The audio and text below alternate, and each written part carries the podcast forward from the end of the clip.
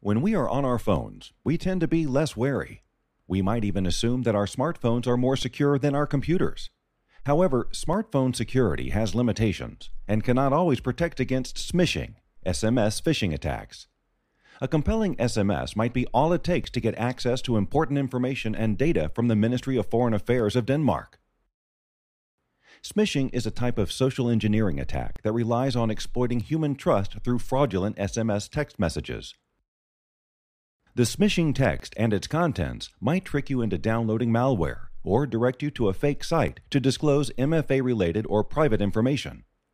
Like with email phishing, effective protection from smishing depends on the user's ability to identify the attack and report it to Service Desk rather than clicking the link.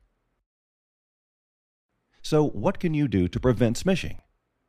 An attacker will try to assume an identity that you might trust, posing as legitimate individuals or organizations. Some common premises of smishing attacks that will help you identify them are request for sensitive information, such as work credentials, financial information, or credit card numbers. Request for urgent action from the user. Promise money, free services, or products as giveaway contests or shopping rewards. To protect yourself against these SMS attacks, keep in mind don't click any links in the text message. Instead, go directly to official contact channels. Do not respond. That can be enough for the attacker to know that you are active and can trigger a second attempt. Check for misspellings and language that is out of place. Slow down if a message is urgent. If you come across a potential smishing scam, report it to Service Desk.